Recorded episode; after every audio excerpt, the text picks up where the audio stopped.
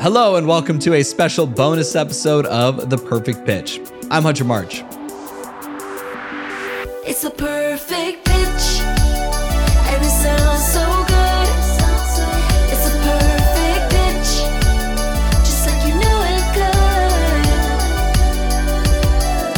Every June, the advertising world comes together for the Cannes Lions Festival of Creativity, and as you know, the show is all about the creative process, so we had to be there. Throughout the festival, we'll be sitting down with brands and their agency partners to talk about creativity, the art of the pitch, and much more. What's the first thing that pops into your mind when you hear the phrase woolly mammoth meatball? If you said, wow, sounds delicious, then you're gonna love our guests today. One of our producers, Jessica Levinson, had the pleasure of interviewing Tim Noakesmith, the co founder of Vow Food, and Bas Korsten, chief creative officer at Vow's agency, Wunderman Thompson. Vow is a company at the forefront of the cultivated meat movement, and they made headlines earlier this year when they created a literal meatball made from woolly mammoth DNA. It's all in service of Vow's humanitarian vision for the future. What is that vision? Well, that's coming up on the perfect pitch. Here's Jessica.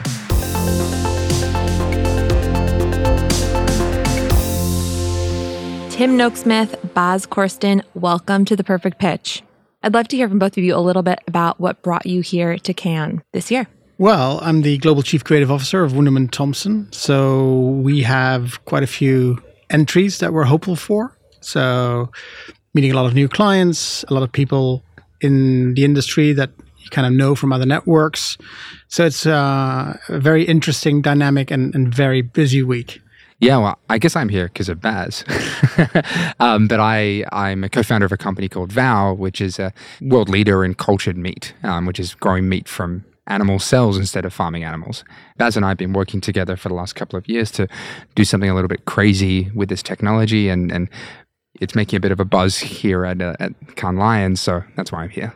Awesome. Is this your first Cannes with the brand? It is, yeah. We've been hearing a lot about AI, and obviously, you must think a lot about AI and machine learning and how that can impact and shape your brand. Yeah, I mean, AI is another tool in the toolkit. I mean, it's starting to heat up at the moment because of generative AI, and that's having a lot more use cases than we probably anticipated like two years ago. But it is it's super buzzy at the moment, and there's good reasons. It's there's amazing, amazing tools coming out of it at the moment. Yeah. Yeah. Well, along those lines, Vow sounds like it's a brand that's quite a bit about shaping the, the future. Tell us a little bit about the company's mission and what you guys are all about and who you're trying to reach, who's your target audience. Sure. Well, yeah. I mean, we've got a pretty clear mission is we want billions of humans to be eating sustainably. Planet's going to be 10 billion people in the next couple of decades, and we need to make sure that we have food systems that, that can satisfy their hunger, but without destroying the planet in the first place. And what's the dynamic with Wunderman Thompson? How are you guys helping achieve that vision? So I saw a banner in the Palais that said, Our planet is your biggest client. And I thought that was an interesting way of looking at it. And I think the world is being plagued with so many issues at the moment, climate change being one of the more prominent ones, that we always feel compelled to look at that problem and see how we can, with creativity, help in battling those problems. And one of the ideas we had was to create a mammoth meatball, because that was the outrageous project that Tim was talking about, um, to address the issue that Tim just mentioned. We can't keep eating meat the way we do. Meat consumption has quadrupled over the last 50 years.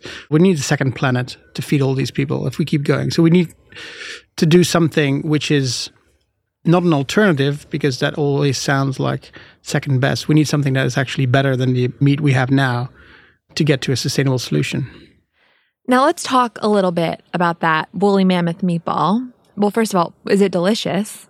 It could very well be. We haven't tasted it, and there's a few reasons for it. One is when it comes to cultured meat, food safety is, of course, of the highest importance. We haven't been able, and you probably take like three years to test it properly. It's a long process to get things through proper food safety testing and, and, and regulation. Yeah, doesn't say we didn't nibble. and then the second thing is it was made in Australia. It was launched in Amsterdam, and to be able to get it from Australia to Amsterdam, we actually had to kill it. So we had to drench it in formaldehyde to make it basically a museum prop for customs to let it through because it, they're not too fond of biohazardous material. Can you imagine that conversation at customs? Like, hey, what are you declaring? Uh, woolly woolly mammoth actually. Woolly Yeah. mammoth DNA. Yeah. It's just don't don't look look away. Look Yeah. away.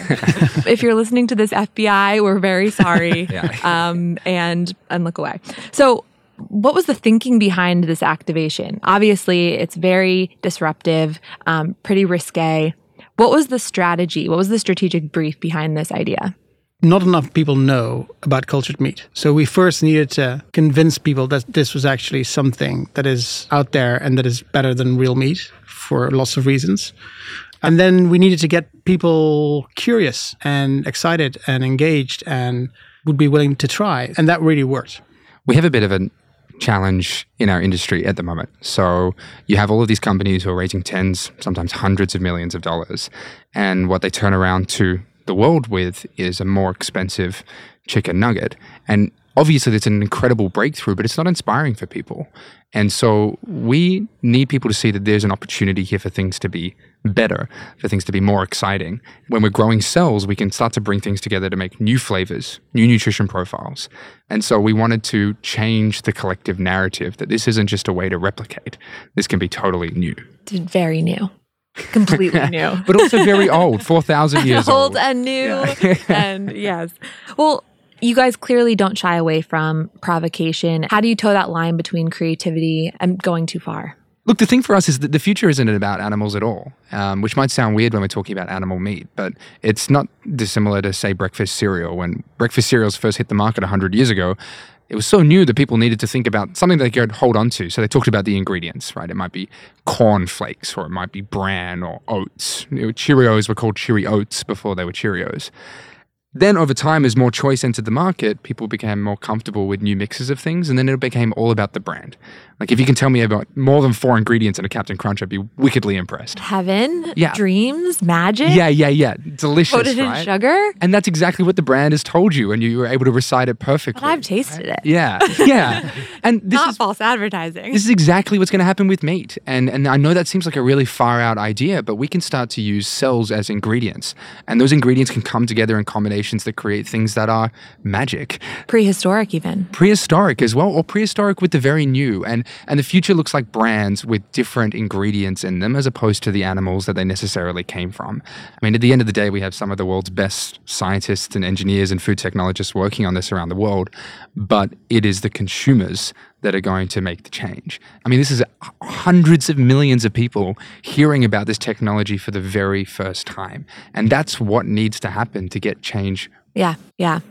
It's an important message to send for sure. So, most emerging companies are working with limited budget and resources. What advice do you have for other brands who are just starting out to maximize their resources? And how did you guys make the decision to work with Wunderman Thompson as a creative agency, which, um, you know, starting out as a brand seems like it would probably have been a pretty big, important decision to make?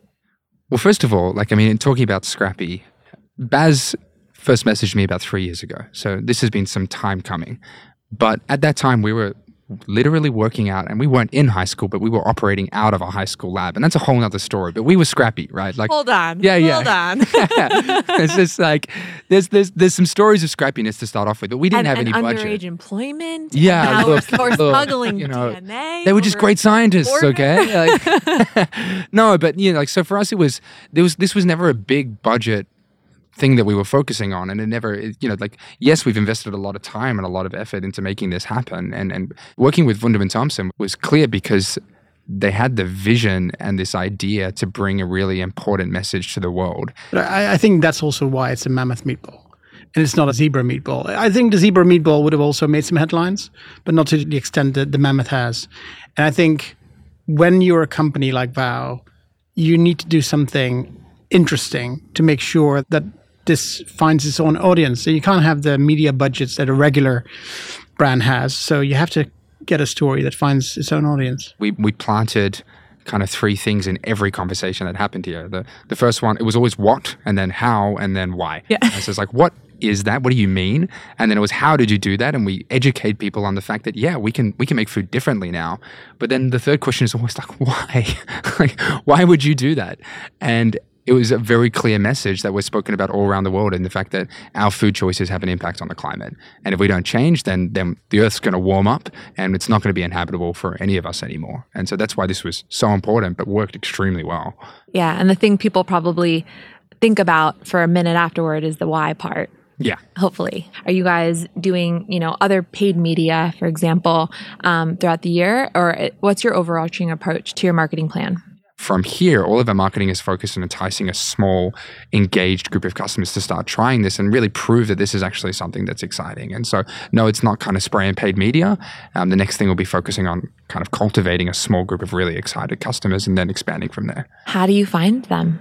Well, we start with our market. Our first market will be Singapore. And then you start finding the reasons that, or the causes that people care about. For some people, they're serious foodies in Singapore. For other people, they're hardcore environmentalists. And for other people, they just want to try stuff that are really, really new. And so we're just looking for the common threads that exist between them and then ensuring that our product aligns with that to make sure that they get excited. Yeah, the um, woolly mammoth palette. Is there some sort of genetic testing Yeah. for that? Yeah, that we won't could- be selling woolly mammoth anytime soon. It's hard to make, but we, we do have other things that we're really excited about coming out this year. So, what are some of your biggest products? Well, the next thing that you can expect to see from us is, is actually a Japanese quail product. We've grown the cells of a Japanese quail, which has this umami, bold punch that is seriously delicious. Wow, And that's I don't think be. anyone's ever said that sentence. yeah. Oh, 100% original sentence. Heard here. Perfect pitch. Spotify Beach. Yeah. so that's, we're really, really excited about. That is a really delicate, beautiful flavor. And it's going to be in a format that people are excited about, but that you couldn't get in through other animals. Um, so that'll be coming out this year. And is it something that's then sold in, in grocery stores or is it, do you sell directly to restaurants? Yeah, we'll start working with some of the best in, in the fine dining scene in Singapore because they're just they are the arbiters of great food experiences, and it's really important for us that we align something that's so exciting and new with also incredibly exciting existing food experiences in Singapore. Nice. So, the perfect pitch is all about big creative ideas and then the art of the pitch, actually pitching that idea because something can exist on a slide and a deck, but to get it into the real world, you need to have a really compelling pitch and strategy. Have you heard any pitches this week or seen any creative ideas where the strategy was so solid that you were like, wow, that was a good pitch? That's a good question. That's a good question. I think, and I think that's what I like about my job, and, and I think what we bring to the table in this kind of relationship is how do you make something understandable and engaging? I mean, they have the smartest scientists, but they wouldn't know how to wrap it or package it. And I think that if you can make things simple and engaging by just touching on an emotional level, then there's it's got to unlock a latent truth. You go like, oh yeah, damn, that's right. That, that's a good pitch. I hadn't thought about it that way. I think what's interesting uh, about this way of working is just you look for emerging technologies and things that you think are going to be important at some point because you know they help in solving some of the world's bigger issues. And then just be the first with a outrageous expression. And that's what I like to do, and that's what I've done before, and that's what I will do in, in, in the future. Is look for those things because then you you get a you get a splash, and you can make a difference for a brand, and that's what we're here for. This is the standard if you need to create a whole new category to solve one of the biggest problems in the world, which is climate change, right? Like climate change requires big ideas that involve billions of people because we're all in trouble otherwise. But for others, this doesn't need to be the benchmark. It's not about the number of eyeballs that see it, it's the quality of them and then the outcome there. And so different you know, marketing exercises that people do just need to focus on what are their goals. And that doesn't have to be an idea that has the reach that the mammoth meatball did. But if it's something like climate change, then we have to think big like that. Yeah, there's an, a different sense of urgency. Massively. Yeah, Yeah. There won't be bit. any big ideas if there's no planet Earth. On that note, Bas, Tim, thank you so much for joining us. It's been a really interesting conversation. Really appreciate you stopping by the beach today. Enjoy the rest of your Cannes. We'll see you out there. Thanks Thank you. us. That was Jessica Levinson in conversation with Vow Foods and their agency, Wunderman Thompson, recorded live at Cannes. I love the creative thinking around a woolly mammoth meatball. Definitely got my stomach talking. And who knows, lab grown meat might just end up in your DoorDash orders sometime soon. Thanks for listening to this special bonus episode of The Perfect Pitch. We hope you enjoyed it. If you'd like to learn more about our guests today, please visit vowfood.com and wundermanthompson.com. We'll see you next time. Bye.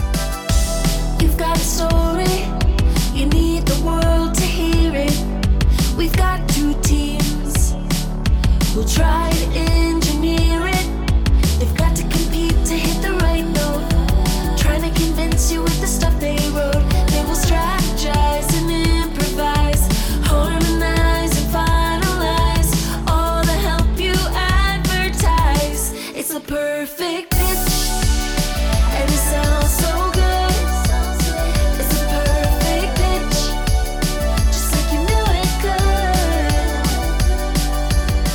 Thanks for listening to The Perfect Pitch, a Spotify original produced by Awfully Nice and hosted by me, Hunter March, and sometimes Jess Levinson. Those are the real treat episodes. The Perfect Pitch is executive produced by Jesse Burton and Katie Hodges for Awfully Nice, and Jessica Levinson and Frank Lobello for Spotify. The episode was produced by Amber Von Chasson with production support from Bang Audio Post. Sound design and mixing by Nick Cipriano. Theme written by Brian Jones, scored by Timo Ellison and Brian Jones. And don't forget to follow, rate, and review The Perfect Pitch wherever you get your podcasts. Thanks for listening.